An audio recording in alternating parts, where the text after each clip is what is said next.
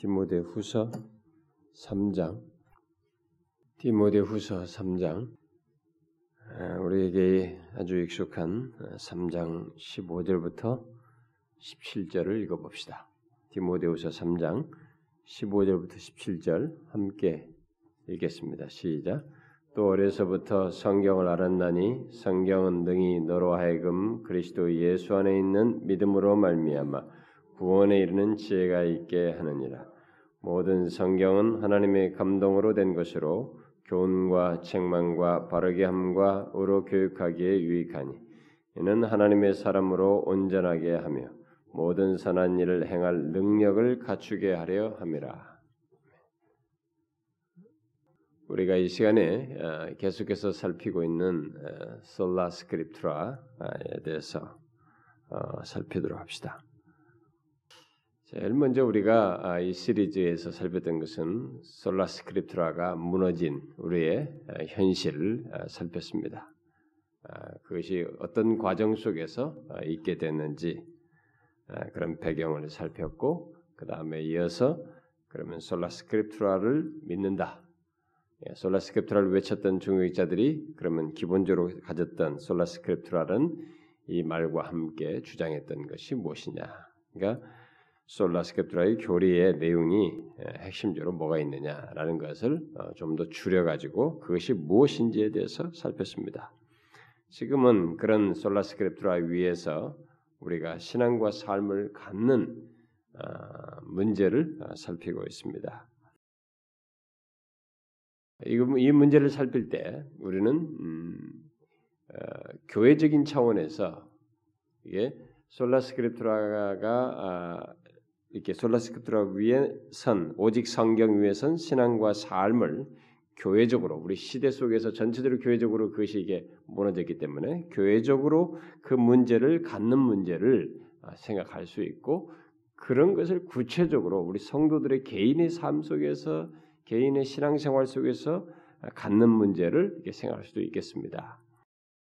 그래서 제가 이제 이것을 하면서 음, 그 교회적인 문제를 지금 먼저 어, 거론하는 것이 좋겠다 싶어서 지금 어, 그걸 앞부분에서 제가 이 얘기를 했는데 그리고 이제 개인적으로 그럼 우리가 오직 성경 위에 선 신앙과 삶을 갖는다고 할 때 우리가 적용적으로 개인이 이게 그것을 적용할 수 적용하기 위해서 어떠해야 되는지에 대한 내용들을 살필 수도 있을 텐데요.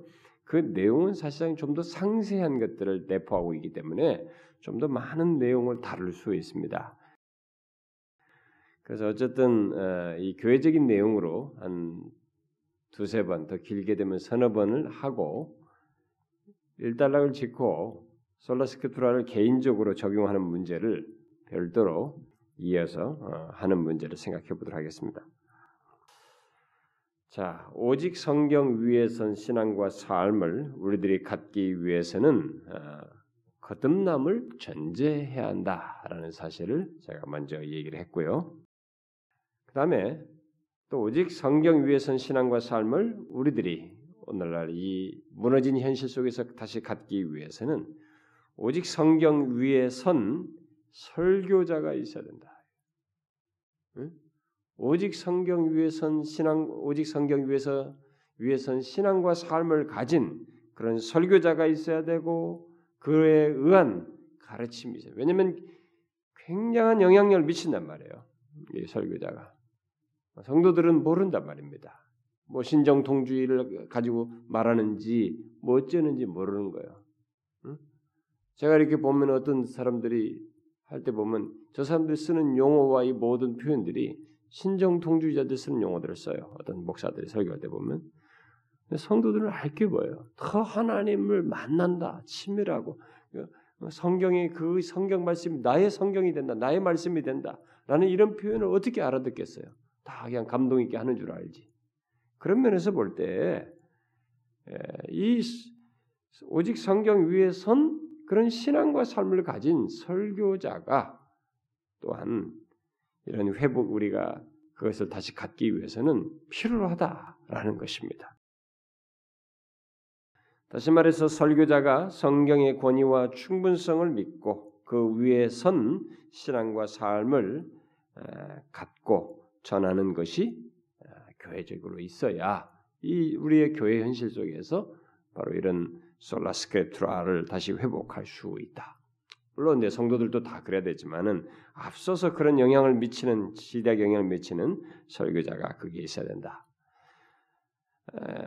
우리가 다 알다시피 지난 교회 역사는 일반적으로 지금 제가 말한 이런 전제 속에서 오직 성경 위에 선 신앙과 삶이 그의 교회 속에서 있게 되었고 반대로 이것이 없는 곳에서나 또 그런 세대 속에서는 오직 성경 위에 선 신앙과 삶을 갖기는커녕 오직 성경이 무너지는 현실이 있었기 때문에 이런 전제가 먼저 있어야 오직 성경 위에 선 그런 기독교, 그런 신자의 삶, 그런 교회의 모습을 가질 수 있다는 것입니다.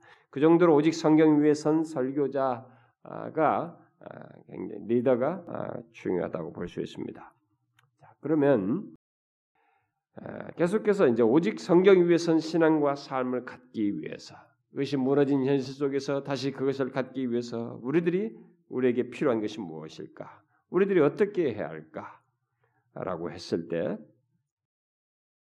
오늘 그 어, 이, 이 시간에 덧붙이려고 하는 것은 오늘 본문이 시사하고 있습니다만은 우리가 오직 성경 위에 선 신앙과 삶을 갖기 위해서 성경을 통한 구원, 그 생명의 역사와 함께 삶의 변화, 삶의 변화를 우리들이 확고하게 믿고 실제로 그것을 현실 속에서 보아야 한다는 것입니다.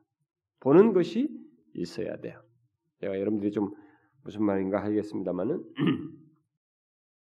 오직 성경 위에 선 신앙과 삶을 갖기 위해서는 이 성경이 얼마나 이 생명력 있는 것인지 성경을 통한 역사가 얼마나 놀라운 것인지 구원의 역사를 일으키는 생명의 역사와 함께 그 성경을 통해서 예수를 믿는 자들의 삶에 엄청난 변화를 가져온다는 것을 확실하게 믿고 그것을 실제로 교회들이 경험해야 됩니다.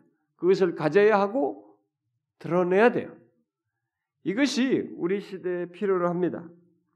이것이 없으면 오직 성경 위에 선 신앙과 삶은 한낱 죽은 교리가 되고 이론 같은 것으로밖에 여겨지지 않는 것입니다. 대신에 오직 성경이 아니라 성경 플러스 무엇을 성경에다 무엇인가를 더해야만 한다고 하는 오늘날의 이런 대중적인 분위기가 더 계속 지속적으로 호소력을 갖고 사람들에게 영향을 미치게 된다는 것입니다. 예수님과 사도들과 종교개혁자들과 청교도들 등등 이런 그 라인에 서서 교회의 역사를 지, 지, 역사 속에 섰던 그 라인에 선 사람들은 등등은 어, 이 모두 오직 성경을 믿고 말했던 그들은 모두 성경을 통해서 구원에 이르는 지혜를 얻을 뿐만 아니라 삶이 변화되는 것을 그들은 목격했고 그것을 드러내었으며 그 역사의 생생함을 자신들이 경험했어요. 그 사실은 그들 모두가 성경의 권위와 충분성을 믿고 성경을 사용해서 증거하는 가운데 성령의 변화시키시는 성령께서 성경을 통해서 변화시키는 능력을 보고 드러내었다는 말이기도 합니다. 이것은 오직 성경 위에 선 신앙과 삶을 실제적으로 갖는 것과 관련해서 아주 중요한 문제로서 우리들 또한 확고히 믿고 보아야 할 문제입니다. 오늘날 같이 오직 성경이 무너진 현실 속에서는 성경을 통한 놀라운 역사와 생명의 역사와 삶의 변화가 생기는 이런 역사들이 다른 곳으로 사실 살짝 대치돼 있어요.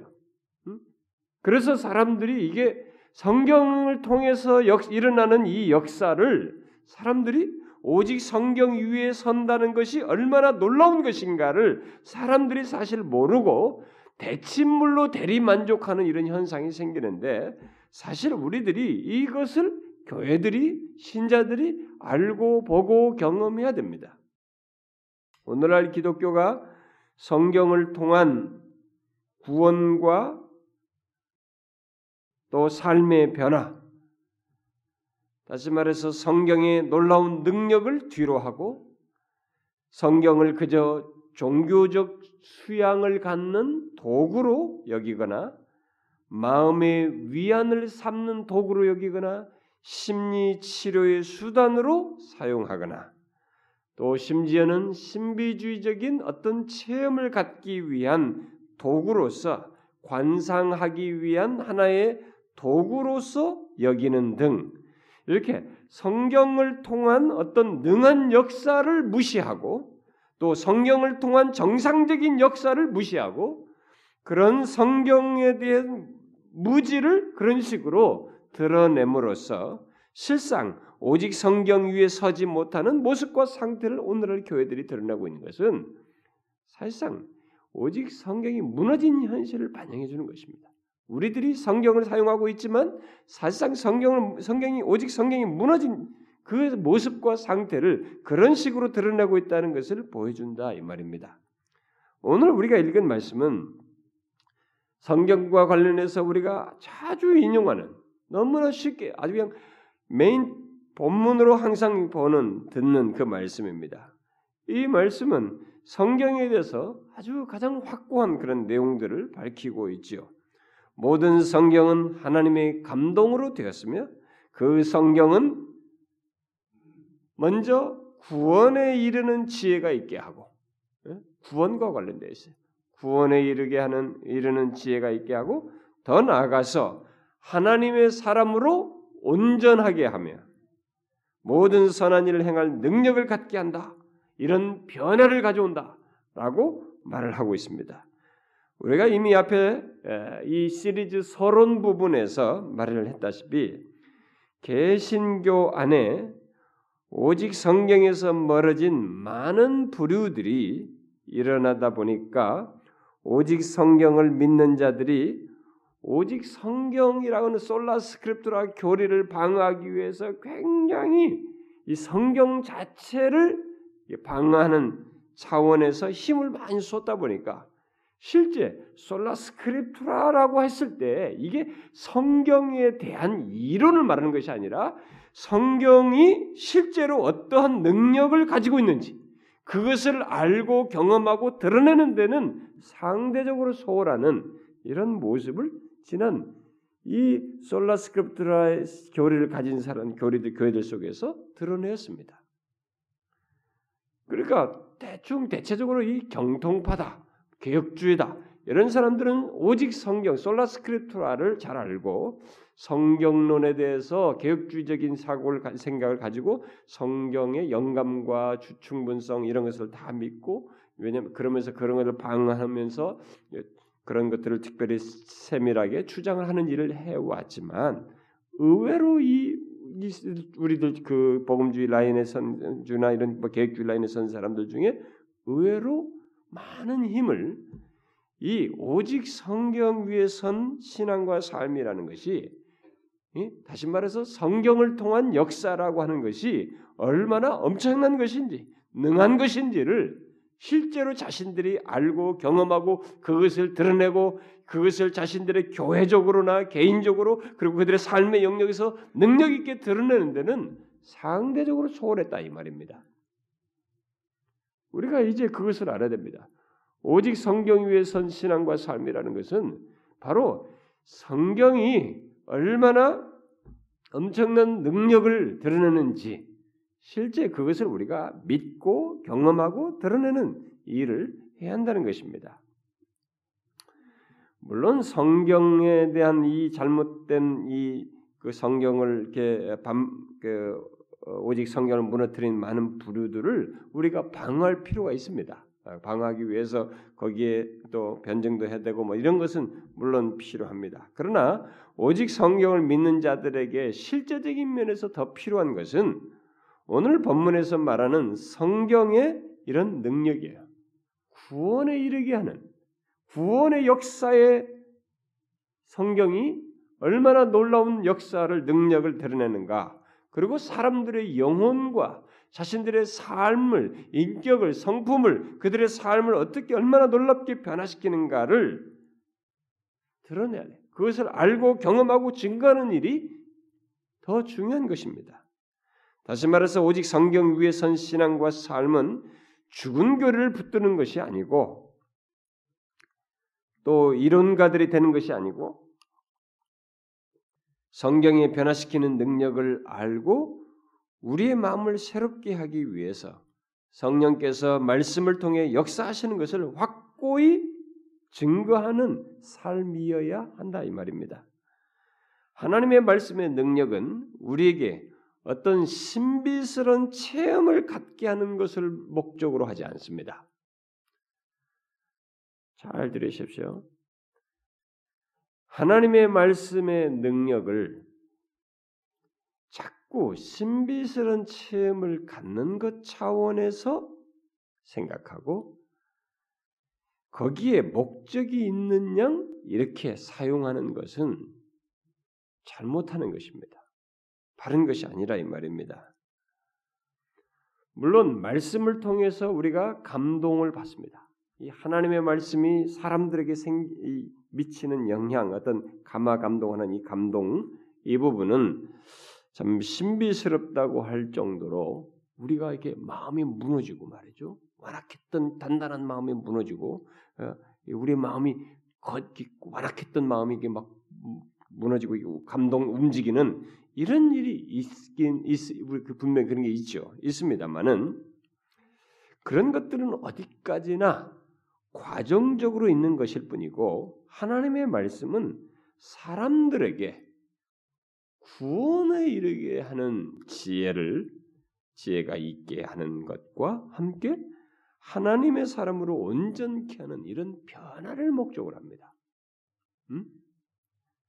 이런 것이 더 중요한 것이 뭐 체험 자체 그런 것이 아니에요. 그런 것은 과정 속에 있을 수 있어요. 오늘 읽은 말씀에서 그처럼 구원에 이르게 하기 위해서 사용되지는 통로 도구이고 그 지혜가 있게 하는 것이며 하나님의 사람으로 온전케 하는 이런 변화를 일으킨다는데 그 더 중요한 목적성을 갖는 것입니다. 다른 말로 하면은 그리스도의 형상을 담게 하는 것입니다. 여러분 이 세상에 어떤 책들이랄지도 다른 책들을 한번 보십시오. 다른 책들은 우리에게 다양한 정보와 지식을 주고 또 심신 수련을 갖게 하는 것에서 멈춥니다. 어떤 아무리 탁월한 사상적인 글이든 어떤 사람의 묵상론이든 무슨 뭐이 어, 온갖 경경경하는 불교에 있는 많은 그것들도 심신 수련을 갖게 하는 것에 멈춥니다. 이 세상에서 우리를 변화시켜서 또 구원에 이르도록 하며 그리스도의 형상을 담게 하는 것은 오직 한 권의 책밖에 없어요. 성경뿐입니다. 이건 지나온 역사가 증명해 줬어요. 지나온 역사가 증명해 줬습니다. 성경 외에 우리에게 구원에 이르는 지혜가 있게 하고 그리스도의 형상으로 담도록 하는 담도록 변화시키는 다른 책이 있는가 한번 말해 보십시오, 여러분. 그런 게 어디 있습니까? 없습니다. 성경 외에 없습니다. 그래서 오늘 본문이 그걸 얘기하는 것입니다. 이 성경은 하나님의 감동으로 되어서 바로 그런 목적성을 드러낸다는 것입니다. 구원에 이르게 하는 생명의 역사에 이 성경이 사용되어지고 또 하나님의 사람으로 온전케 하는데 그런 사람을 변화시키는 어? 사람을 그것도 그냥 도덕적으로 사는 뭐이 정도가 아니라 하나님의 사람으로 그런 유일한 책으로 소개하고 있습니다. 그러면 어떻게 성경이 그런 변화를 갖게 할까? 그것은 성경 자체가 이 성경을 끼고 있으면 심장에 가까이 붙여서 이렇게 들고 다닌다든가, 뭐 이걸 베개 삼아 잔다든가, 뭐 이것을 또 그냥 처음부터까지 한번 쫙 마음 먹고 읽어본다든가, 뭐 이것 자체를 가지고 어, 말할 수는 없겠죠. 그렇게 하면 그런 식의 하나님의 사람을 변화된다 이렇게 말할 수 없겠죠. 성경은 주의 영, 곧 성령께서 우리에게 전해지는 우리에게 전해지는 성경 말씀을 통해서 그렇게 하십니다. 자, 여기서 아주 중요한 또다시 어, 중요한 뭐 반복되는 교리입니다만 성경을 통한 사람의 변화와 구원의 역사와 어떤 사람의 변화는 성령과 분리되어서 설명할 수가 없어요. 그래서 성경을 얘기할 때는 항상 성령 하나님과 결합해서 얘기해야 됩니다. 분리해서 말하면 안 되는 거예요. 그래서. 이 분리해서 말하는 그룹들이 그동안 있어 왔는데 안 됩니다. 자, 여러분 한번 성경을 한 군데 우리 찾아봅시다. 고린도 후서 3장 고린도 후서 3장 이게 좀 배경은 18절인데 배경을 읽기 위해서 15절부터 한번 읽어봅시다. 15절부터 읽어봅시다. 아, 잠깐만요. 이게 좀 더 읽어보려면 13절부터 읽어보면 더 좋고 13절부터 한번 읽어봅시다. 13절부터 18절까지 시작.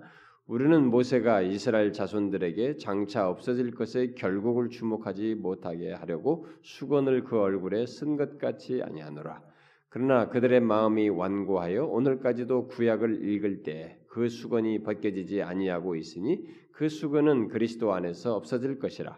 오늘까지 모세의 글을 읽을 때 수건이 그 마음을 덮었도다. 그러나 언제든지 주께로 돌아가면 그 수건이 벗겨지리라. 주는 영이시니 주의 영이 계신 곳에는 자유가 있느니라. 우리가 다 수건을 벗은 얼굴로 거울을 보는 것 같이 주의 영광을 보매 그와 같은 형상으로 변화하여 영광에서 영광에 이르니 곧 주의 영으로 말미암음이니라. 이 수건을 예, 모세와 관련해서 모세 율법 아래 있는 것과 관련해서 얘기를 하죠. 근데 그것이 복음에 의해서 벗겨지는 문제를 얘기하는 것입니다. 복음을 들으면 이게 벗겨지는 거죠. 예수를 믿으면 이게 벗겨진다라는 것을 얘기를 하는데 특별히 이제 18절에서 여기서 끝부분에 보면은 그와 같은 형상으로 변화하여 이게 돼요. 어떤 사람이 그와 같은 형상으로 변한다는 거죠. 음? 주의 영광을 보매 그와 같은 형상으로 변화하여 어떻게 영광에서 영광에 이르니 이것이 어떻게 가능하다는 거예요? 뒤에 나오죠. 주의 영으로 말미암음이라. 이런 변화는 주의 영으로 말미암는다는 것입니다. 자, 그와 같은 형상으로 변화하여 영광에서 영광에 이르는 것이 어떻게 가능하다고요? 주의 영으로 다시 말하면 성령에 의해서 가능하다고 말하고 있습니다. 그런데 이 성령의 역사는 또한 어떻게 있게 되느냐라고 했을 때 이 3장 1절부터 쭉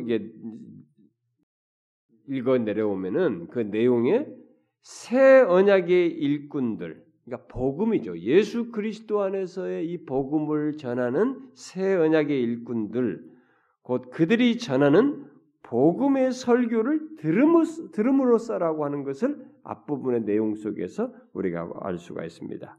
그러니까 새 언약의 일꾼들이 전하는 이 복음을 복음의 설교를 들을 때 성령 하나님께서 사람들로 하여금 그리스도 안에 계시된 하나님의 영광을 보게 하시고 영광에서 영광에 이르도록 하신다. 이런 변화를 일으킨다라고 말하고 있는 것입니다. 결국 하나님의 백성의 변화는 하나님의 말씀이 있어야 하고 하나님의 말씀인데 그 말씀을 가지고 역사하시는 성령의 역사가 있음으로써 성령의 역사에 의해서 이루어진다라고 말하고 있는 것입니다. 자, 정리해 봅시다.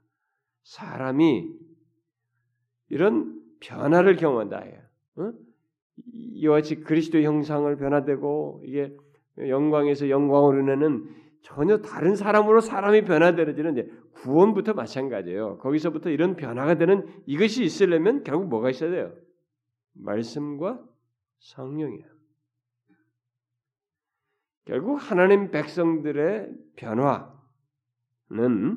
하나님의 말씀뿐만 아니라 그 말씀을 가지고 역사하시는 성령의 역사에 의해서 이루어진다는 사실을 말해주고 있습니다. 이런 면에서 성령과 하나님의 말씀은 뗄 수 없는 관계를 불가분의 관계를 가지고 있습니다.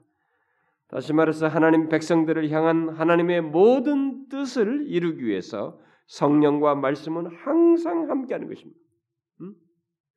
우리가 성경을 읽으면 성경을 읽는다고 하면서도 성령을 무시한다는 성령을 생각지 않는다는 것을 가능 바라지 않아요.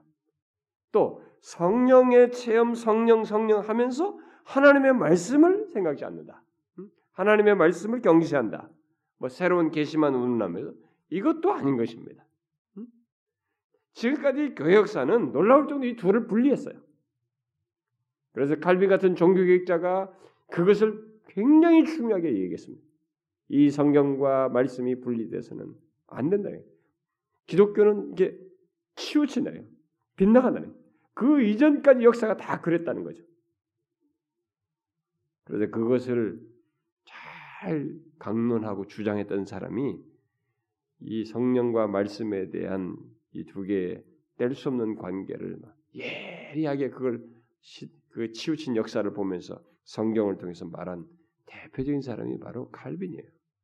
그 뒤로 막 수많은 사람들이 이제 그것을 더 주장하고 했는데 그게 사실이에요. 성경이 말하고 있는.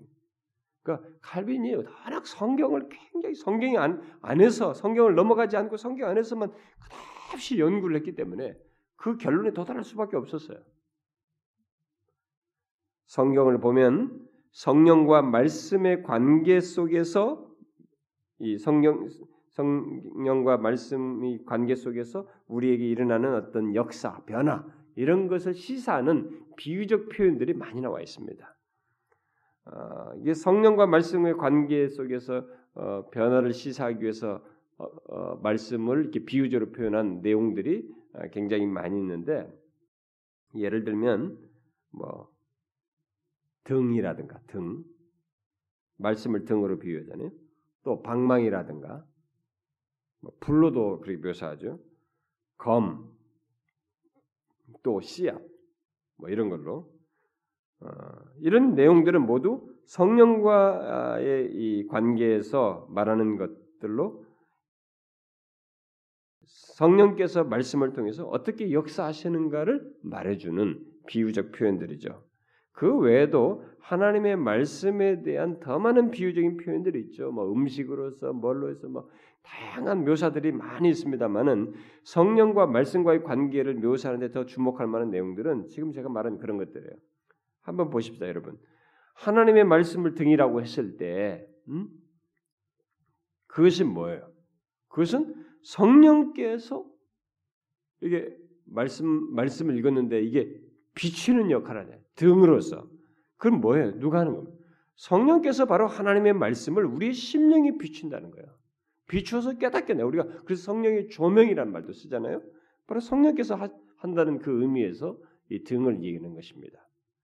그래서 시편 119편 우리가 유명한 105절에 주의 말씀은 내 발의 등이요 내 길의 빛이니다. 이렇게 말했죠. 등, 빛. 그리고 119편 130절에서는 주의 말씀을 열면 빛이 빛이요 우둔한 사람들을 깨닫게 한다. 말씀을 읽는데 그걸 통해서 깨닫게 하는 걸 누가 하냐? 성령께서 하시는 거야. 이렇게 하나님의 말씀은 등이요 빛처럼 우리의 마음을 비추어 죄인이 거듭나는 것에서뿐만 아니라 신자의 일상생활 속에서도 변화된 삶을 살도록 이끄는 것입니다.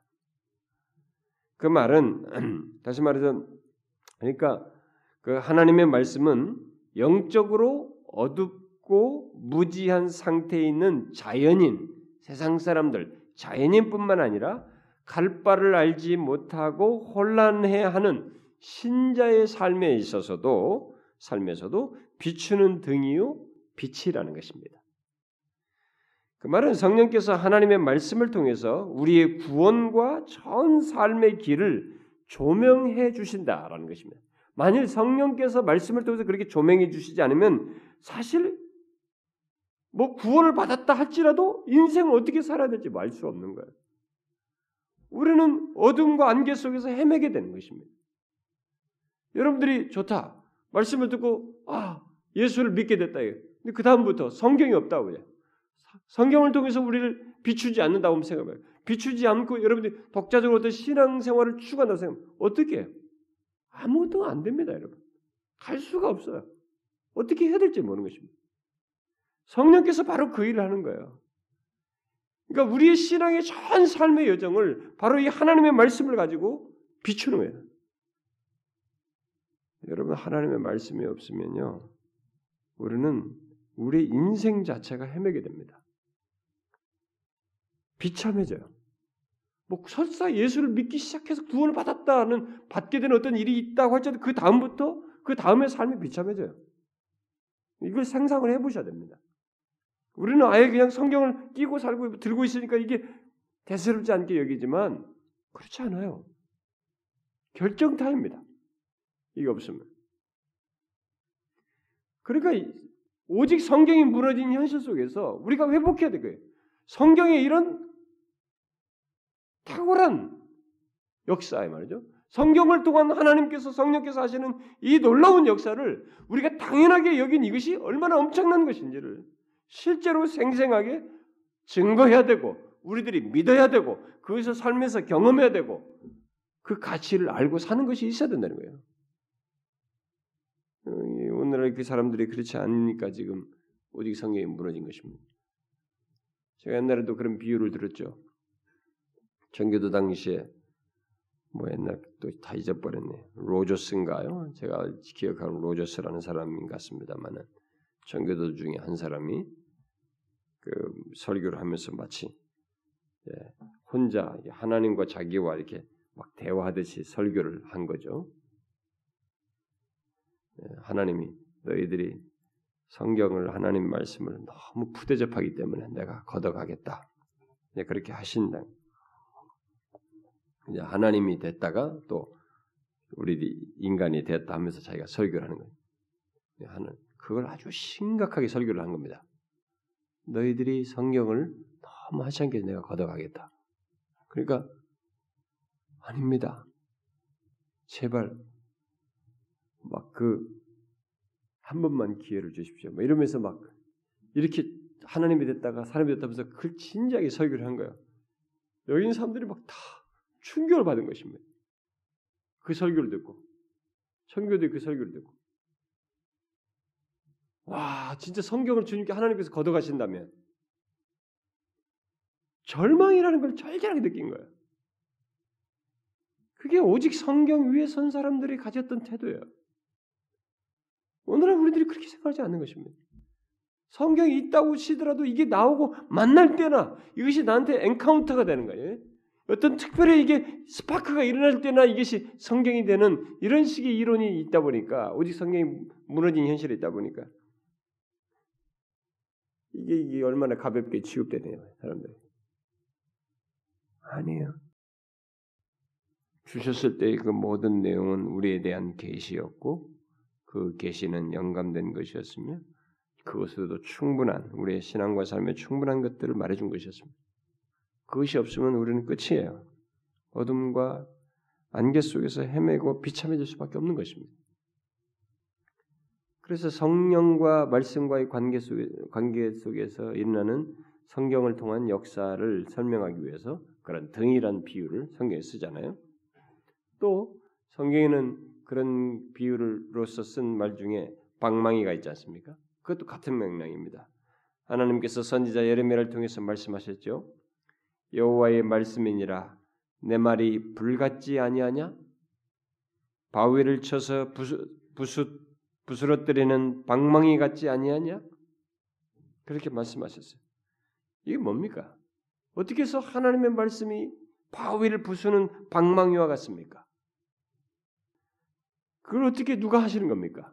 이 하나님의 말씀이 전해지는데 이 하나님의 말씀이 바위를 부수는 것 같은 이런 일을 누가 하냐 말이야. 이 말씀을 통해서 성령께서 하시는 겁니다. 성령께서는 그의 말씀을 방망이로 사용하여서 하셔서 죄악 가운데서 마음이 굳어져 있고 강팍해 있는 그리고 목이 곧은 그 사람들의 심령을 부시는 것입니다. 깨뜨리는 거예요. 그때 바위처럼 단단했던 심령이 정말로 깨지는 일이 있는 거야. 깨지는 일이 일어납니다. 우리는 그 증거를 바울 같은 사람에서 뭐, 뭐 있지만 예수님의 설교를 들었던 사람 창기라든가 무슨 삭개오 이런 데서도 보게 되고 교회 역사 속에서 굉장히 거칠었고 완악했던 사람들 뭐 우리 교회 역사 보면 그런 얘기 많지 않습니까? 존 웨슬리가 설교할 때 막 폭군들 했던 그 사람들이 나중에 꼬꾸라지잖아요. 응? 반대했던 사람들이 켄터키 revival이 일어났던 미국에서 1800년 이후에 켄터키 revival 이후에 계속 일어났던 부흥의 역사들 중에 보면은 그런 현상이 있어요.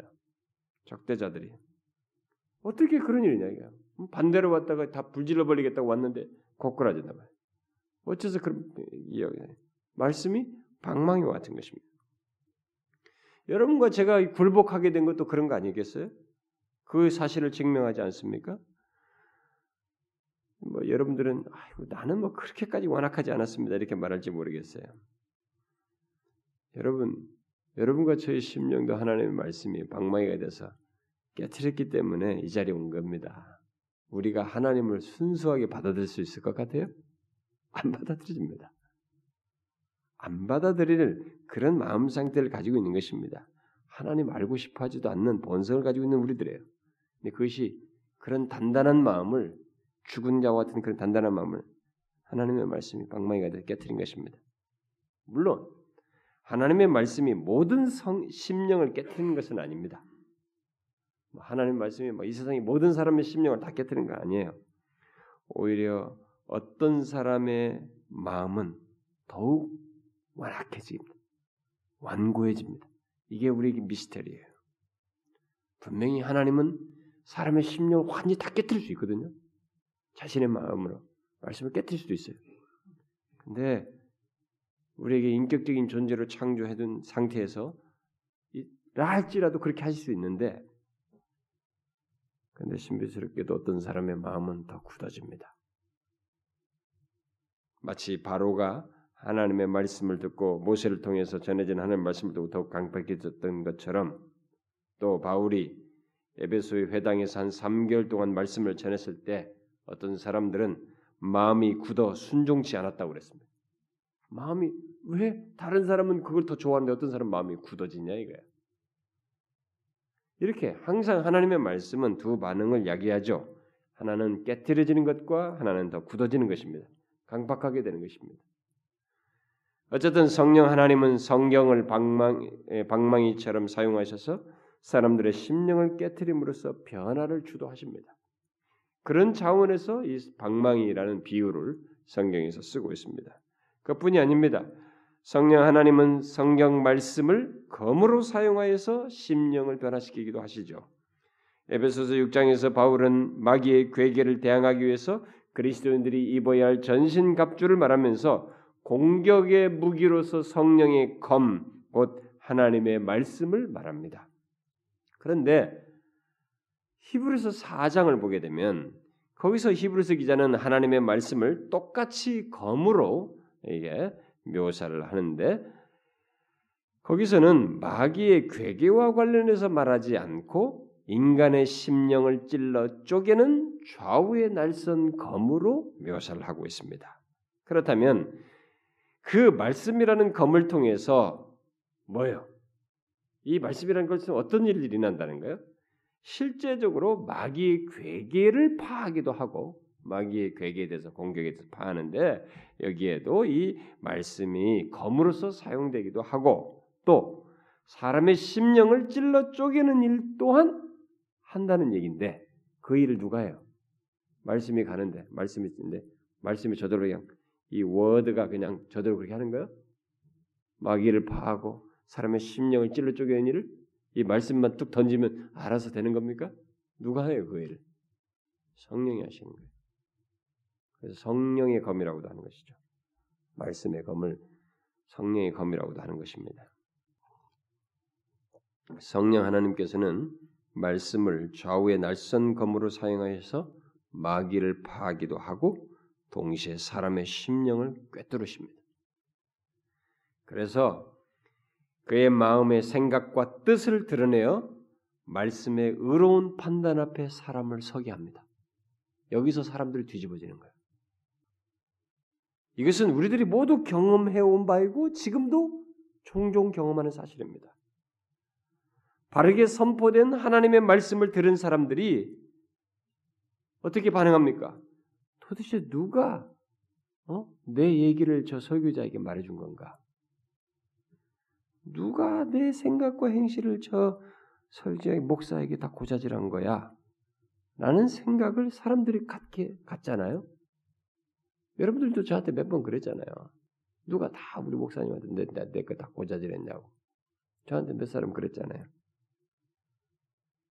왜 그렇습니까? 그것은 사실 누가 고자질해서가 아니고 성령께서 그의 말씀을 좌우의 날선검으로 사용하여 우리의 마음의 생각과 뜻을 드러내어 그 말씀의 의로운 판단 앞에 서게 하기 때문에 생기는 현상입니다. 웨스민스터 신앙 고백을 작성했던 웨스민스터 그 어, 모인 우리가 일반적으로 웨스민스터 divine 54명이라고 하는데 거기에 참여했던 이 목회자들이 아, 설교와 관련해서 그런 얘기를 했어요. 설교를 듣는 회중 가운데서 성령에 의한 그런 식의 반응이 그런 결과를 낳는 설교를 설교자들이 해야 한다는 것을 당시 교회들과 교회들을 향해서 말을 했습니다. 그들은 강대상에서 자신들의 심령과 삶의 상태를 정확하고 신랄하게 선포되는 하나님의 말씀을 듣고 자기 모습이 완전히 노출되어 창피하고 정죄받는 그런 심정을 갖게 되는 것이 말씀을 사용하시는 성령에 의해서 있을 수 있다는 사실을 말하면서 그 같은 결과를 낳는 설교를 해야 한다라고 말을 했습니다. 그게 성경이 본래 성령 성령께서 성경을 통해서 본래 하시는 것이기 때문에 그런 것이 있어야 된다는 거예요. 근데 오늘을 보시자 이거예요. 오직 성경이 무너진 현 속에서는 이게 없는 거예요. 어? 이걸 기피해. 오히려 이런 역사를 기피한다고요. 왜냐하면 사람들이 싫어하니까. 싫어한다고 그걸 기피해. 아니에요. 그게 없으면 성경이 제대로 선포된 것이 아닌 것입니다. 성령께서 말씀을 통해서 제대로 역사하는 게 아닌 거예요. 여러분 잘 보세요. 아니 하나님 말씀 어떤 얘기 듣는데 여러분들 가보세요. 어디 극장에서 보든 무슨 뭐 어디 강연장에 가든 어디 가든 여러분들의 심령이 뒤집히고 거기서 누가 내 마음을 이렇게 힘들 뒤집혀 가지고 누가 내 다 말한 것처럼 말은 어 그래가지고 이 의로운 판단 앞에 서게 하는 이런 일이 어디서 벌어집니까? 안 벌어져요, 여러분. 어? 뭐 양심의 가책 정도 잠깐 늘릴지 몰라도 자기가 하나님 앞에 노출되고 자신의 깊은 숨겨진 자기 뜻과 생각까지 노출되어서 의로운 판단 앞에 서게 되는 이런 일이 안 생겨요. 그것은 성령께서 그의 말씀을 통해 사실 때 좌우의 날선 검으로 말씀을 사용할 때 생기는 일이에요. 그러니까 이것은 좋은 것이에요, 여러분. 이걸 나쁘게 생각하면 안 되는 것입니다. 아니 그것을 싫어한다면 오늘의 성도들이 그건 아니에요. 오직 성경이 무너진 현실 속에서 그것이 없지만은 우리는 그것을 오히려 가져야 하는 것입니다. 그런 것이 다시 오직 성경 위에 선 신앙과 삶 속에서 우리는 경험해야 될 일이에요. 이것이 증거되어야 될 내용입니다. 그런데 말씀을 성령과 관련해서 어, 설명하기 위해 적절한 또 다른 비유적 표현을 하나 더 덧붙인다면 그것은 말씀을 씨앗으로 비유한 것입니다. 그러니까 성령 하나님께서는 말씀을 씨앗으로 사용하여서 사람들 안에서 역사하여 변화시키시는 일을 하신다는 것입니다. 베드로 사도가 그의 서신에서 이렇게 말했죠. 너희가 거듭난 것은 썩어질 씨로 된 것이 아니요 썩지 아니할 씨로 된 것이니 살아 있고 항상 있는 하나님의 말씀으로 되었느니라. 하나님의 말씀을 뭘로 묘사했어요? 썩지 아니할 씨라고 말했습니다. 결국 그런 씨와 같은 하나님의 말씀으로 이 그 베드로서를 받는 수신자들이 거듭났다. 예수 믿게 된 사람들이 그래서 거듭났다라고 말한 것입니다. 죄 허물로 죽은 상태에 있는 사람이 거듭났다. 다시 살아났다. 새로 태어나는 이런 역사는 성령께서 그의 말씀을 씨로 사용해서 역사하심으로써 있게 된 것이라 이 말입니다. 예수님도 씨 뿌리는 비유에서 씨는 하나님의 말씀이다. 하나님의 말씀이니라고 했어요. 씨는 하나님의 말씀이다. 그렇게 하나님의 말씀은 사람의 영혼에 심겨지는 생명의 발화를 일으키는 생명의 씨앗으로서 말을 한 것입니다. 그런데 그, 그 생명의 씨앗으로 이렇게 발화되는 어? 그 일을 누가 하느냐 이게 생명성을 누가 드러내게 하느냐 이게 말씀이 누구에게 전달되어서 바로 그 성령께서 하시는 것입니다. 성령께서는 그 말씀이라고 하는 생명의 씨앗을 사도행전 13장에서 말하는 바대로 영생 주기로 작정된 자들의 심령에 곧 좋은 땅에 심어서 열매를 맺게 하시는 것입니다. 그래야 그 하나님의 말씀으로 인한 놀라운 변화를 경험하게 하는 것입니다. 예, 오늘날 우리들이 이렇게 성령께서 한 말씀을 통해서 씨앗 생명을 발화시키는 게 그 생명의 역사를 일으키시는 이런 차원에서의 그러니까 회심이죠. 회심시키시는 거듭나게 하시는 이런 차원에서의 생명의 역사를 오늘의 솔라스케트라 무너진 현 속에서는 가볍게 여기고 있지만 기독교는 그것을 말하는 거예요. 기독교는 그것이 있는 그 있어야 기독교인 거예요. 어? 그 사람들이 아니 교회 오래 다녔다면서도 거듭남에 대해서 별로 생각을 해보지 않았다. 아 진짜 황당하게 이럴 데 없습니다. 제가 그런 얘기 들을 때마다. 어? 교회를 오래 다녔는데 자기가 거듭나면서 그렇게 심각하게 생각해 본 적이 없다 이거요. 10년, 20년 사는데 그랬다는 거예요. 아니 도대체 뭐냐 이거 그러면 우리가 그 정도로 우리가 오직 성경이 무너졌느냐? 오직 성경은 바로 이, 그 성경 위에 선 신앙과 삶은 바로 이런 역사를 그들에 의해서 이런 역사가 일어나는 것이거든요. 그러면 그들이 얼마만큼 오직 성경이 무너졌길래 그런 현실이 일어나느냐 이게 우리한테. 이 구원파들의 전유물이에요? 아닙니다. 구원파들은 아주 잘못 또 그걸 사용하는 것입니다. 정상적으로 오직 성경 위에 선 신앙과 삶에서는 이런 역사가 있는 거예요. 성령께서 말씀을 통해서 사람의 영혼을 살리시고 변화시키시는 이런 역사가 있는 것입니다. 그것이 오직 성경 위에 선 사람들에 의해서 역사 속에서 있었어요. 사도들이 그랬고 종교학자들이 그랬고 정교도들이 그랬고 그 후에 그 라인에 선 사람들이 다 그랬어요. 그런데 이상하게 오직 성경이 무너진 그것을 경시했던 오직 성경이 그 솔라스케프라를 무시했던 그런 그룹들 속에서는 초점이 성경을 사용하면서도 거듭남, 생명의 역사, 회심, 구원의 역사 이런 게 아니었어요. 다른 것이었습니다. 윤리적이고 도덕적이고 그런 것이었어요. 그러면 안 되는 것입니다. 어? 이번에 이 저기 그 예를 들어서 미국에서 우리나라에 와가지고 저희 뭐 주지가 된 그 외국인 미국인 현각이라고 하는 스님이 어? 종교는 이 종교 같은 게 이 종교라는 오늘 이 종교로 전락해 있는 우리 이것을 이 그것의 진수를 이게 도덕적인 것, 윤리적인 것으로 얘기를 했습니다. 그러니까 종교는 본질적으로 도덕적이어야 된다.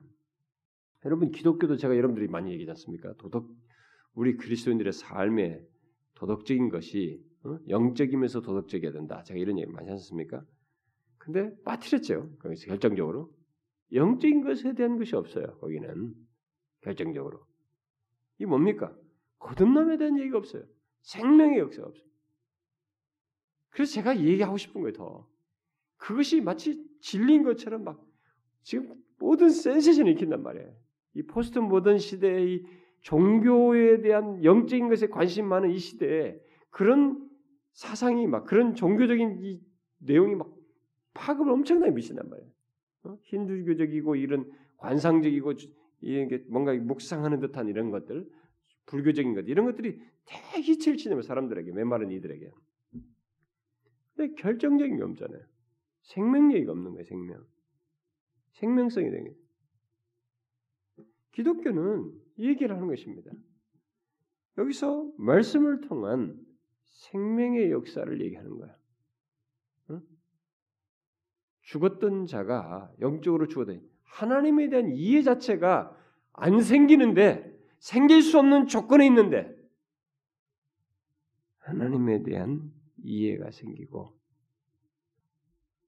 영생을 얻게 되는 생명을 얻게 되는 그리고 하나님의 사람으로 변화되어지는 하나님의 말씀으로 인한 놀라운 변화가 있다고 하는 사실을 오늘날 기독교가 이미 잊어버렸기 때문에 솔라스크립트라 이거 잊어버린 가운데 이걸 잊어버렸으니까 우리가 이런 목소리를 못 내고 있으니까 이제 그런 것이 더 진리처럼 큰 목소리로 다가오는 거예요. 그래서 솔라스크립트라가 무너진 것이 작은 게 아니에요. 기독교 자체 스스로 무너뜨리고 있는 것입니다.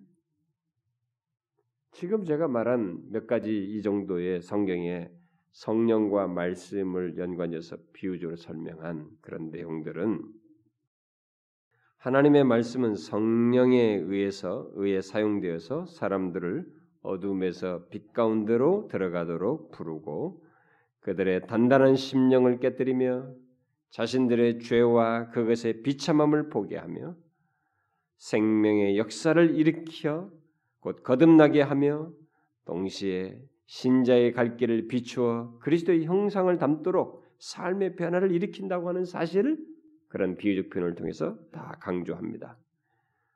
그리하여 하나님의 말씀은 오늘 본문에서 말하는 바대로 하나님의 사람으로 온전케 하며 모든 선한 일을 행할 능력을 갖추게 하는 것입니다. 달리 말해서 그리스도의 형상을 담도록 하며 영광에서 영광에 이르게 하는 것입니다. 오직 성경이 무너진 현실 속에서 다시 오직 성경 위에 선 신앙과 삶을 갖기 위해서 우리들은 지금까지 말한 대로 성령께서 성경을 통해 사람을 거듭나게 하실 뿐만 아니라 그리스도의 형상을 담게 하시는 하나님의 말씀의 능력, 그 생명을 일으키며 변화시키시는 능력을 확고히 믿을 뿐만 아니라 실제로 말씀을 통해서 그런 변화가 일어나는 것을 보아야 하고 경험해야 돼. 오늘날 이 시대에 오늘날 교회들이 신, 우리들 우리들의 현실 속에 그것이 있어야 됩니다. 오늘날의 아주 오직 성경이 무너진 현실 속에서 생겨난 부정적인 현상 중에 하나가 교회를 다니는데 사람들이 생명의 역사를 모른다거나 회심하고 그리스도의 참 생명을 소유한 거듭난 자의 생명력, 생명의 역사를 자신이 알지 못한다거나 또 그로 말미암아서 생겨나는 그리스도의 형상을 닮아가는 이런 하나님의 사람으로 변화되지는 이 변화를 모른다거나라는 모르는 이런 현실은 다 솔라스크립트가 무너져서 생겨난 현실이에요. 그러니까 오늘날 교회를 다녀도 이 사람들의 삶이 변화가 되지 않는다. 교회가 세상과 별로 다를 바 없다라는 얘기를 듣는 이유 중에 하나는 솔라스크트가 무너져서 그래요. 오직 성경 위에선 신앙과 삶에는 바로 두 가지가 있는 것입니다. 생명의 역사, 하나님의 사람으로 변화되어지는 것, 이 삶의 변화를 내포하는 것이에요. 보십시오. 진실한 신자들 보십시오. 그들은 오직 성경 위에 선 신앙과 삶을 갖고 동시에 그로 말미암아서 생명을 소유한 생명의 역사, 거듭난 자의 모습을 가지고 있고 거기에 하나님의 사람으로 변화되지는 도덕적인 삶의 변화를 내포합니다. 여러분 참된 신자가 삶이 엉망입니까? 그렇지 않아요. 참된 신자들은 역시 삶이 다릅니다. 우리가 보아요. 얼마든지 볼 수 있습니다. 저는 제가 영국에서 이게 유학 생활 할 때요. 참 그 사람들 중 신자들은 좀 진실한 신자들은 다 그걸 금방 이 사람이 크리스찬이구나라는 것을 금방 볼 수 있어요. 똑같이 있어도 외형적인 예의를 갖추는 것하고 이게 성품에서 우러나는 그 사이가 드러나. 이 사람이 크리스찬이라고 말안 했어도 나중에 보면 압니다. 그게 드러나요. 우리가 여기서도 볼 수 있잖아요. 우리나라에서도.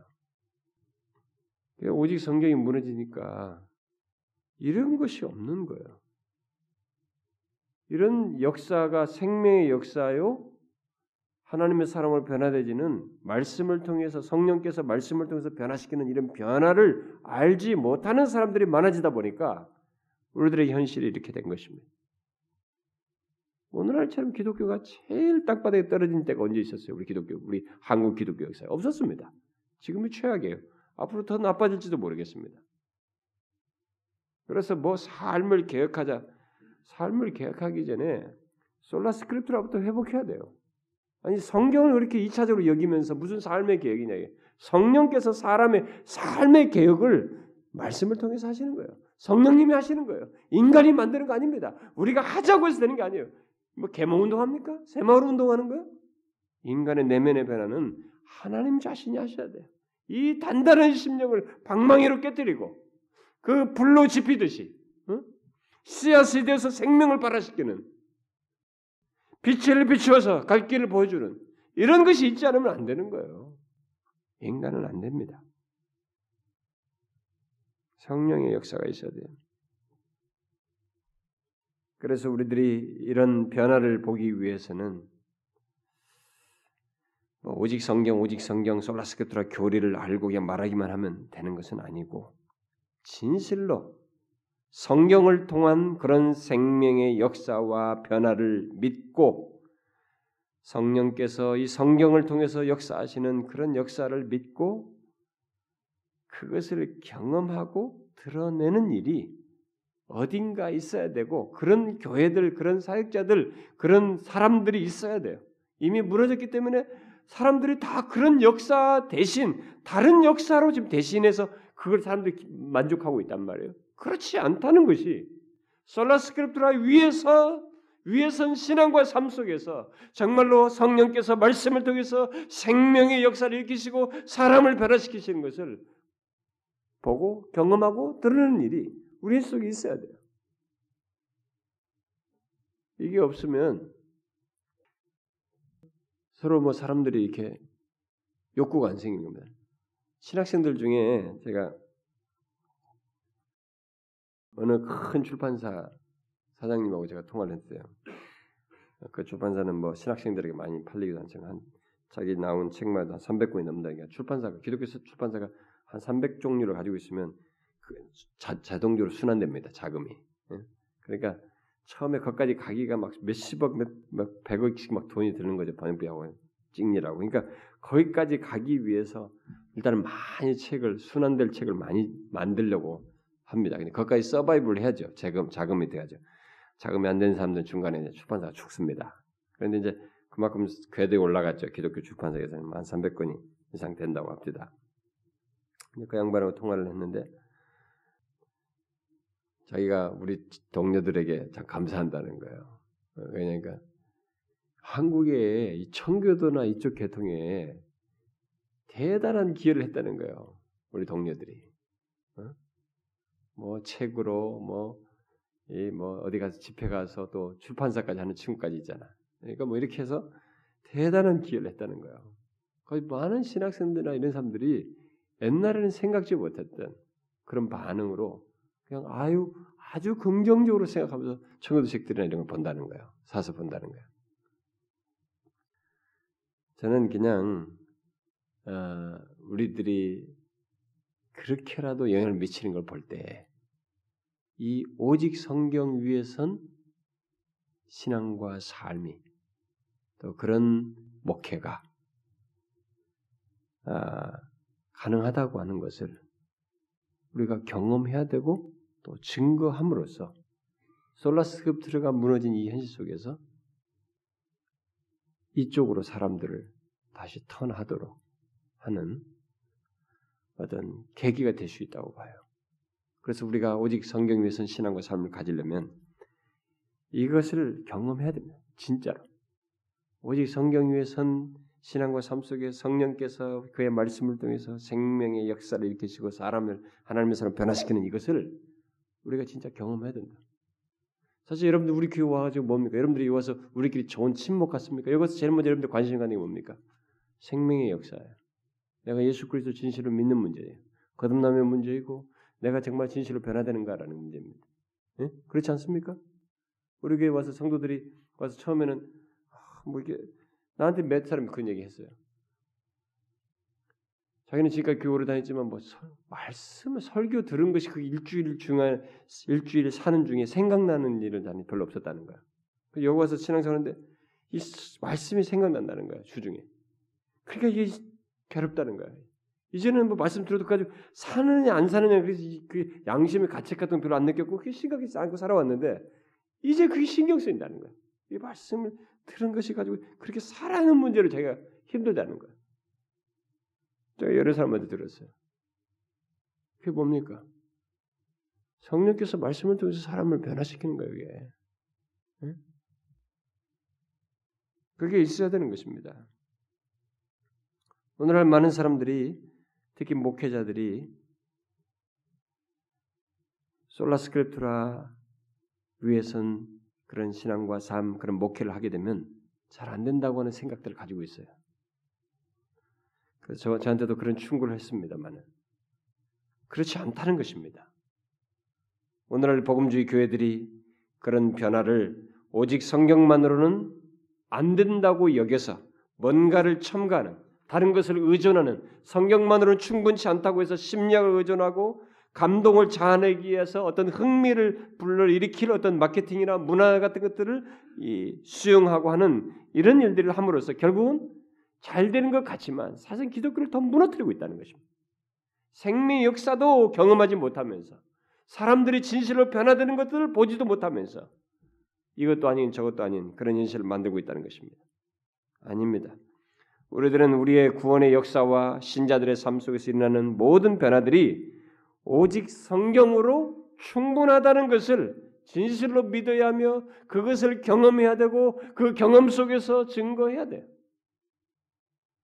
저는 성령께서 그런 확신을 가지고 전하며 사는 자들 가운데서 진실로 성경을 통한 생명의 역사와 변화의 역사를 나타내신다고 믿습니다.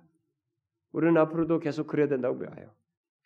물론 그런 생명과 이 삶의 변화의 역사를 어, 어떤 은사주의 은사주의적인고 신비주의적인 차원에서 이해를 하고 어, 또 오늘날 이, 그, 이 복음주의 교회들 중에 많은 사람들은 그런 식으로 이해해서 은사주의적이고 신비주의적인 것이 있으면 그게 바로 성령의 역사이고 생명의 역사다 이렇게 착각하는 사람들이 있어요.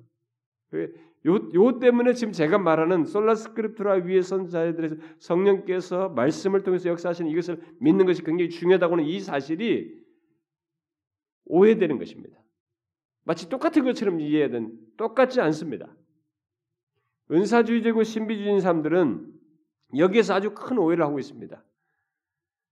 그들은 성경의 권위와 충분성을 인정하지 않는 가운데서 곧 성경을 통한 역사보다 성령으로부터 성경을 분리한 가운데 가운데서 성령 성경의 역사를 말하고 있다는 면에서 그리고 그런 가운데서 당연히 이런 체험적인 것에 치우침으로써 거듭나게 하시는 생명의 역사와 우리의 인격과 삶 속에서 그리스도의 형상을 담게 하는 역사와 전혀 다른 차원의 모습을 그들이 보이고 있습니다. 여러분들도 이거 오해하면 안 됩니다. 그러니까 예수 믿는 사람들 중에 여러분들 우리 교회 와서도 신앙생활하는 사람 중에 그런 착각들을 종종 하십니다. 제가 보면은 그 뭐냐면은 생명의 역사와 우리의 안에서 어떤 변화의 역사를 뭔가 이렇게 은사주의적이고 신비적인 것이 있어야 있다라고 생각하는 그런 경향이 있단 말입니다. 어? 그런 것이 있어야 뭐, 또, 또 생기도 있다고 그러잖아요. 사람들이 성령의 역사를. 여러분 그렇지 않아요. 크게 오해하는 것입니다. 그들은 성령의 역사를 대단히 강조하면서도 성경의 충분성과 권위를 무시합니다. 그, 그 그룹들이. 근데 제가 말했잖아요. 성령의 역사는 성경과 분리되지가 않아요. 그러면 성, 성경과 분리한 성령의 역사를 얘기했을 때는 여기는 치우칠 수밖에 없는 것입니다. 어?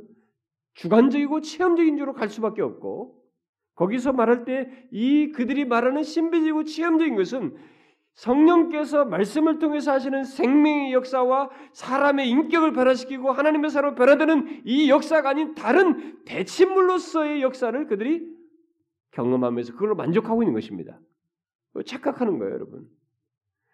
그래서 이 마태복음 7장이 나중에 쇼킹한 것이에요. 주님 앞에 섰을 때 내가 예수 이름으로 권능도 하고 뭣도 하고 뭣도 하고 다 했는데 아닌 것이 되는 거예요. 왜? 이들은 지금 이걸 쫓은 것입니다. 말씀과 분리된 성령을 추구하는 것이죠. 그러니까 실제 성령도 아닌 그런 체험을 추구하는 것입니다. 위험한 것이에요. 여러분, 오직 성경 위에 선 신앙과 삶은 성령께서 그의 말씀을 통해서 생명의 역사를 일으키며 그게 바로 진정한 기적이죠. 그런 의미에서 진정한 기적의 역사를 일으키며 우리의 삶 속에서 아들의 형상을 담게 하는 성경을 통한 변화시키는 능력을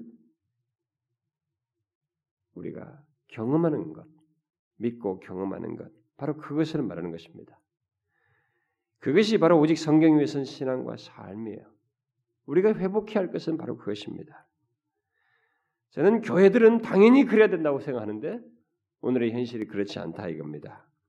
우리는 성령께서 이런 하나님의 말씀을 통해서 엄청난 놀라운 역사를 사람을 살리시고 새 생명을 얻게 하는 새로운 피조물 되게 하는 생명의 역사요. 그들로 하여금 하나님의 사람으로 변화되게 하고 아들의 형상을 담게 하는 이 놀라운 능력의 역사를 오늘날 교회들이 경험해야 돼요. 다른 것 아닙니다. 그것은 다른 데서 되지도 않아요. 다른 수단을 사용해서 되지가 않습니다. 오직 성령께서 그의 말씀을 통해서만 이런 일이 일어납니다. 자꾸 뭔가 가시적인 뭐가 있어야 되는 것좀 자꾸 생각해요. 사람들이 제가 요즘 새벽기도 나오시면 여러분들이 참 좋았을 텐데요. 요즘 제가 새벽기도에서 데살로니가 후서 2장 3절부터 12절을 가지고 한 달 동안 설명하고 있습니다. 먼저 배교하는 일고 불법의 서 여러분들과 함께 모든 성도들이 같이 못 들어서 안, 안 됐습니다. 제가 막 가볍게 가볍게 넘어가려고 하면서도 간단간단히 설명하면서 좀 상세히 설명하고 있는데 여러분 예수님이 재림하시기 전에 등장하는 이 불법의 사람 적그리스도도 능력과 표적과 거짓 기사, 기적으로 사람을 속여요. 똑같은 거 다 씁니다. 그래서 헷갈리는 거예요. 어? 예수님과 사도들이 했던 그것을 세 가지를 자기들 다 쓰고 있다고요. 불법의 사람들이 적그리스도가 그걸 쓴다는 것입니다. 그러니까 그게 문제가 아니에요. 그래서 그 밑에 바로 나와야 돼. 진리가 기준 나와 진리. 진리에서 떠나는 거예요. 진리를 거절하는 거예요. 진리의 사랑을 거절하는 것입니다. 그걸 쫓아가는 사람들, 멸망하는 사람들은 다 진리의 사랑을 거절한다는 거예요. 여러분, 진리 이것은요 하나님의 성령께서 말씀을 통해서 생명의 역사를 일으키는 거예요. 아들의 형상을 담도록 하는 것입니다. 여러분들 이것을 가볍게 얘기하면 안 됩니다. 여러분 개인의 삶에서 보시면 압니다. 여러분의 개인의 삶 속에서 그 변화가 내가 거듭나는 것이 쉬워요? 내가 맘먹으면 되는 겁니까? 내가 하나님의 사람으로 변화된 그 아들의 형상을 닮아가는 게 쉬워요? 쉽지 않지 않습니까? 여러분들이 얼마나 본성과 싸워야 합니까? 어? 예수 여러분 맘대로 믿고 싶어 하잖아요. 아들의 형상을 담는 것이 얼마나 어렵습니까? 이게 성령께서 말씀을 통해서만 하는 거예요, 여러분. 시간을 요하는 것인데 그 과정 속에서 우리 인격을 그렇게 아들의 형상 성품을 닮아가도록 끝없는 작업 속에 되는 거예요. 단숨에 되지도 않습니다. 하나님의 말씀으로 멀어져 보십시오. 교회를 다니고 있지만은 신자라고 하지만 하나님 말씀으로 멀어져 보십시오. 아들의 형상으로 점점 더 닮아갈 것 같아요? 안 됩니다. 제자들의 근음한 것 같고 어느새 더 세상적인 욕심들이 본성들이 죄성들이 더 크게 왕성히 역사하는 걸 보게 됩니다. 쉽지 않아요. 끝없이 이게 지속돼야 되는 것입니다. 그래서 오직 성경 위에선 신앙과 삶이라는 것은 바로 성령께서 말씀을 통해서 이런 생명과 사람을 삶을 변화시키는 이것을 경험하는 거예요. 그걸 증거하는 것입니다. 이것이 상실됐어요 우리 시대가. 대체물들이 있는 것입니다. 흥미가 있습니다. 체험이라는 것이 있어요. 대체물들이 많이 왕성할 뿐입니다. 오직 성경을 무너뜨린 가운데 그걸 가지고 있다고 자꾸 말하는 거예요. 그게 있는 게 아닙니다, 사실은. 지금 제가 말하는 이것이 있어야만이 그게 오직 성경, 성경을 통해서 역사하시는 성령의 역사가 있는 것이에요. 제대로 있는 것입니다. 이게 없는 것 가운데서 신비적이고 체험적인 것, 그거 위험할 수 있어요. 기독교 역사는 얼마든지 있지만은 그것은 오히려 치우친 것이 될 수 있습니다. 오해하면 안 되는 것입니다. 우리 교회는 그런 면에서 오직 성경 위에 선 신앙과 삶을 가지고 있는지를 물으면서 우리가 꼭 그러기를 소원해요. 이 시대 속에서 오직 성경 위에 서는 것을 보기 위해서 먼저 우리들을 통해서 이런 성령께서 말씀을 통해서 생명의 역사를 일으키시고 사람들을 거듭나게 하시고 아들의 형상을 담도록 하시고 하나님의 사람으로 변화되지는 이런 역사를 우리 안에서 풍성하게 일으켜 주시길 바랍니다. 저는 하나님께 소원해요. 그것이 있음으로써 아 아니구나 오직 성경만으로 부족하다고 하면서 다른 것을 썼던 이런 것들이 잘못됐다는 것이 증거되지는 통로가 되었으면 좋겠어요. 우리 시대는 그게 필요합니다. 근데요, 제가 감사한 것은 그런 사람들이 좀씩 생기는 것 같아요. 조금씩 젊은 세대 중에 그래도 그런 사람들이 조금씩 생기는 것 같아요. 네? 눈을 뜨는 사람들이 있는 것 같아요. 이쪽으로 눈을 좀 뜨는 사람들이 있어요. 제가 우리 교회 예산도 이제 통과를 뭐, 뭐 2%밖에 안 됐지만은 진짜 그렇게 해서 500까지는 몰라도 진짜 그런 교회 100개 교회라도 우리가 support하고 연대감을 갖고 정말 그런 목회를 하고 어, 젊은이들이 다음에 그런 사역을 하는 것을 우리가 같이 기도하며 support하고 어떤 식으로든 다음 세대를 준비를 하면 좋겠습니다. 저는 다음 교회에 어떻게 될지 모른다고 봐요. 그렇지만 그런 사람들이 준비되면 소망이 있어요. 나라가 어찌됐건 뭐 경제가 어찌됐든 소망이 있다고 봅니다. 왜냐하면 역사는 나라의 형편은 우리의 삶은 하나님의 주권 아래 있거든요. 그러니까 그분에게 먼저 마음에 들어야 된단 말이에요. 근데 성경을 부정해 가면서 이렇게 세상의 문화를 따라 쫓는 가운데서 역사의 미래를 교회의 미래를 볼 수가 없어요. 누군가 그분의 말씀에 사로잡혀야 되고 그분 자신에게 사로잡혀야 돼요. 끝까지 타협을 하지 아니하고 그런 모든 유혹을 지나면서 가는 사람이 있어야 하는 것입니다. 그런 사람들을 세우고 연대하는데 우리가 앞으로 좀 사용되어지면 좋겠어요. 어쨌든 오직 성경 위에선 신앙과 삶을 갖기 위해서 성령께서 말씀을 통해서 능력 있게 역사하시는 것을 우리가 믿고 경험하기를 구하고 또 증거하는 우리 교회가 되면 좋겠고 우리 자신들이 되면 좋겠습니다. 기도합시다. 하나님 아버지, 우리의 현실이 솔라스크립트라가 무너진 현실이고 성경만으로는 충분치 않다고 여겨서 많은 것들을 갖다 사용하고 그런 가운데서 교회가 재미와 흥미를 충족해주는 그런 곳으로 전락해 있지만 주여 성령께서 말씀을 통해서 능하게 역사하시는 것을 우리가 믿고 정말 오직 성경 위의 선자들이 그런 것을 믿고 나가는 가운데 하나님의 생생한 역사를 보았던 것처럼 우리들이 다시 그것을 보는 역사가 우리 조국 교회 안에 있게 해주시고 먼저 우리 교회가 그것을 경험하게 하여 주옵소서. 우리 자신들부터 하나님의 말씀을 통해서 생명의 역사가 일어나는 것을 보기 위해서 구하고 또 우리 자신들이 하나님의 사람으로 아들의 형상을 닮아가는 이런 역사를 하나님의 말씀을 통해서 먼저 생생하게 보는 일이 있게 하여 주옵소서. 그래서 하나님 이 시대에 뭔가 솔라스크립트라 위에 선 교회의 모습이요 그런 신자의 삶의 모습을 드러내는 통로로 우리가 사용되지게 하여 주옵소서. 예수 그리스도의 이름으로 기도하옵나이다. 아멘.